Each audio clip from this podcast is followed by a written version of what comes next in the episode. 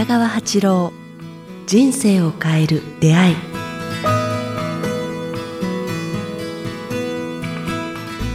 こんにちは、早川洋平です。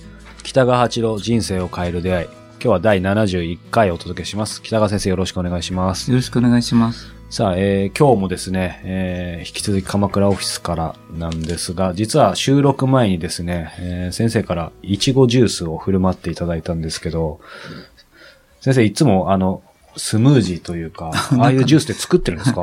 はい、あの、金井さんという方から送っていただいた、送っていただいたんですね。健康のために。まあ、あれに今ハマってますね。あ、そうなんですか。はい。フルーツを朝パッと、野菜とか、パッと飲むというのは、簡単でいいですよね。朝食をやめにして、まあ、あ、そうなんですか。うん、あれを飲んでますね。昼もやめにして、まあ、あと夜だけみたいな。はい。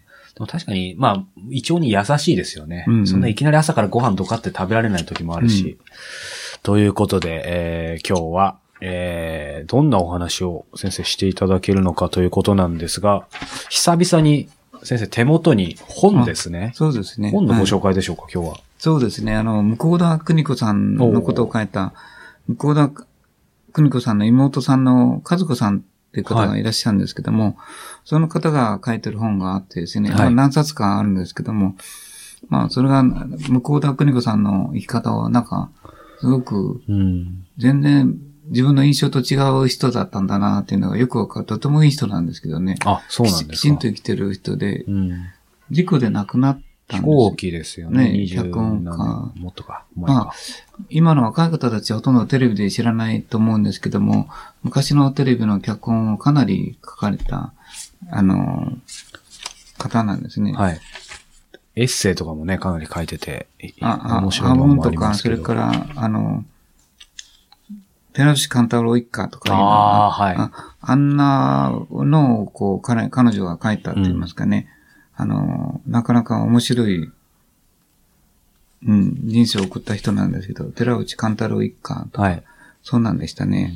確かに、こう、若い人の世代、まあ僕もそうかもしれないですけど、名前は知ってますし、こう、エッセイをちょっと読んだこととかはあるんですけど、先生おっしゃったように、こう、どういう方だったのかとかっていうのはあんまりね。そうですね。なんか、まあ、父親、ちょっと古い昭和の初めのか、何、生まれた方だから、ええ。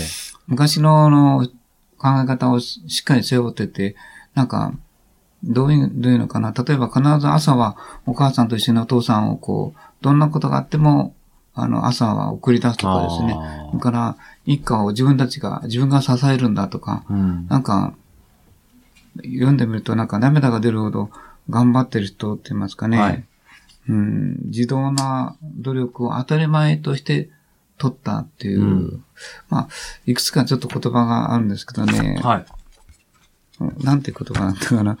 えっ、と、なんかすごく、彼女がこう言ってるのは自分でできることは、時、まあ自分でできる時や自分でできることはこう、他の人に一切頼まないって言いますかね。自分でちょっとこれしといてくれっていうことを一切しなかったって。うん自分でできることは自分でしなさいっていうのは、うん自分でするっていうふうに決めてたって言いますかね。だから、あの、他人頼みを一切しないで、人に、そういう意味では任せなかったってことですね。自分でできることは頼んではいけないって言いますかね。で、人に頼むっていうことは、自分ができないことをこう、頼むことはいいけれども、あ自分でできることは全て自分でこう、やった。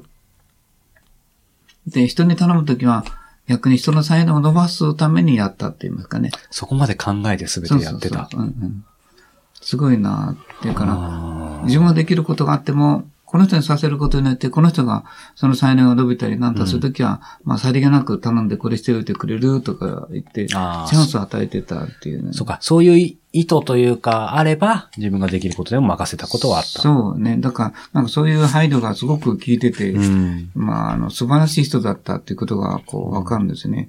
だから、自分の洋服とか、帽子とか、はいまあ、当時の最先端、昭和の、あ、昭和じゃなかった、戦後すぐのうん頃の洋服を全部自分で作ってたって、まあ、帽子も洋服も全部自分であらゆるものを全部で作って、それも写真が出てるんですけど、すごいおしゃれなんですよね。おしゃれですね。で、まあ結婚もせなかったんですけども、まあ好きな方がずっといたって言いますかね。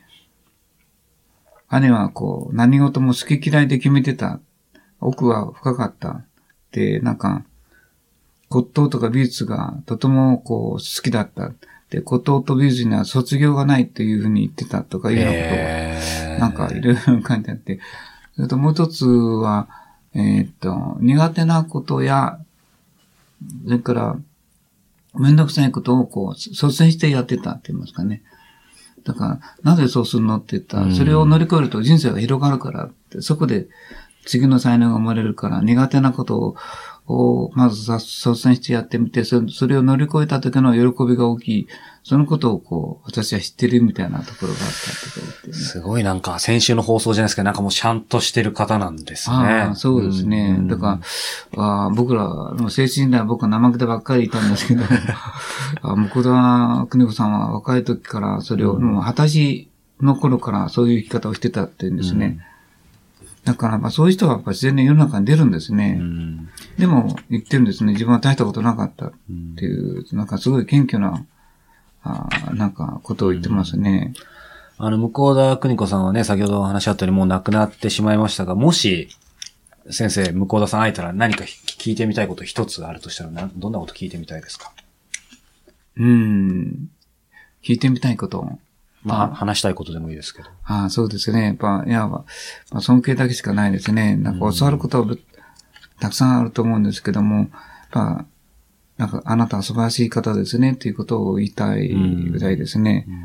なんか、すごい、日本人の女性のいいところをいっぱい学んで身につけて育った人なんだなっていうか。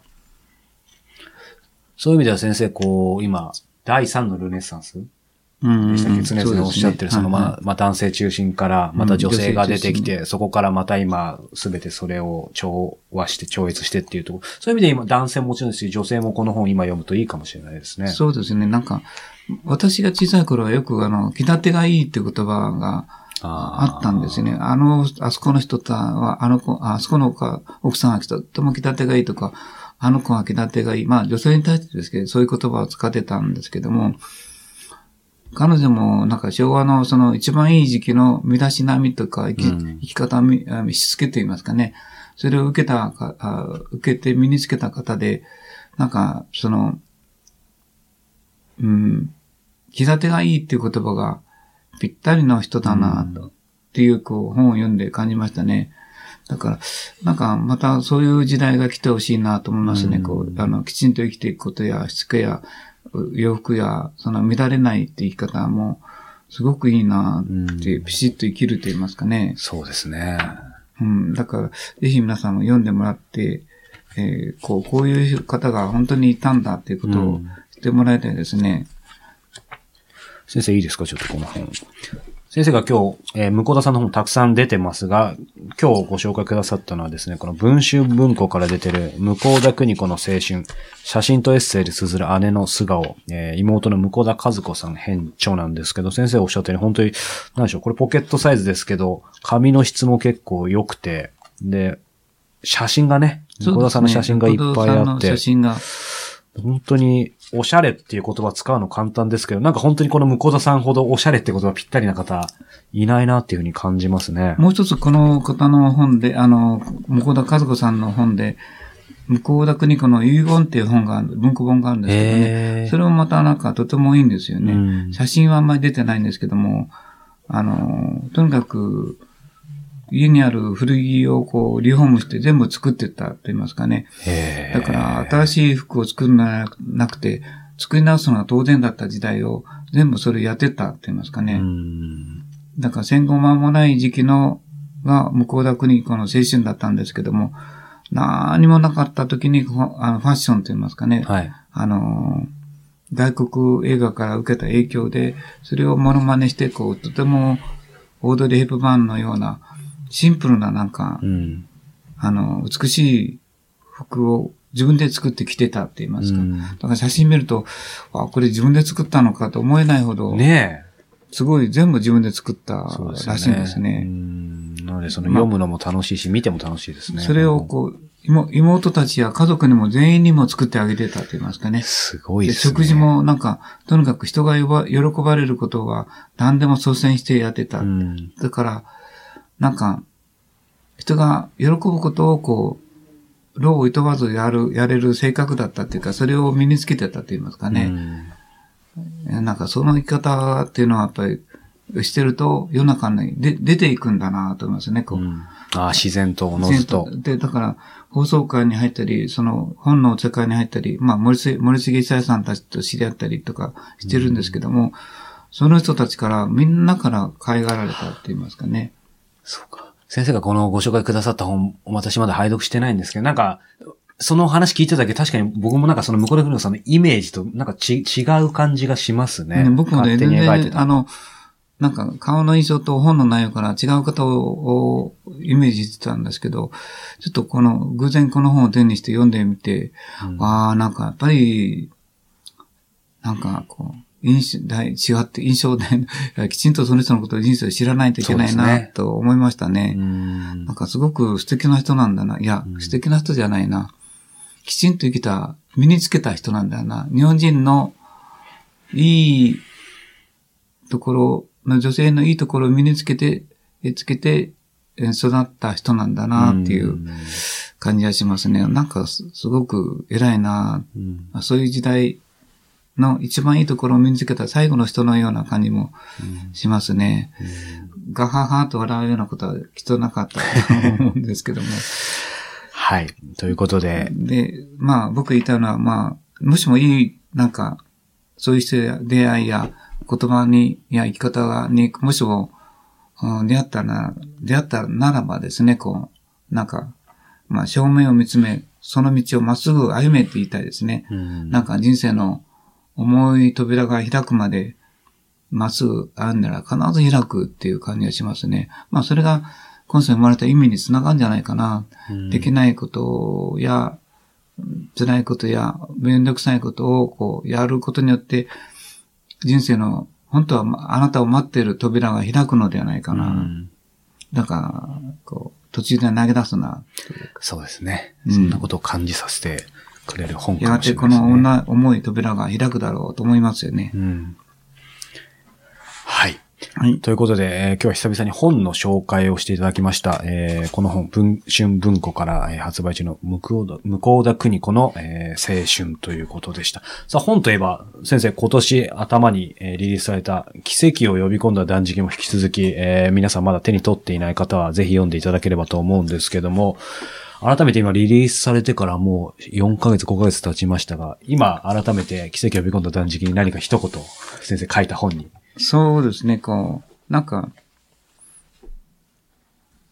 うーん、なんて言ったら自分の本の宣伝するのはすごい苦手なん宣ですけど伝じゃないですよ。インタビューですよ。大丈夫ですよ。なんか、その宇宙の力と言いますかね、なんか沈黙の持つ力というものに、まあ神と言いますかね、なんか選択すれば我々の運はあこんなにも変わってくるし、うん自分が望む方向に進めるんだということをこう、を書いたつもりなんですね。だから皆さんもぜひ、あの、そのことを読み取ってほしいなと思いますね。こう自分の望む方向に行けるっていうことをこう、あこう示唆した本だと思うんですよね。ぜひ、皆さんご一読をいただければと思います。さあ、この番組では皆様からのご質問ご感想を募集しております。詳しくは、北川八郎公式ホームページ、もしくはメールアドレス、北川アットマーク、キクタス .jp、北川アットマーク、kiq、アルファベットの q、tas.jp までお寄せください。今日は第71回をお届けしました。北川先生ありがとうございましたあ。りがとうございました。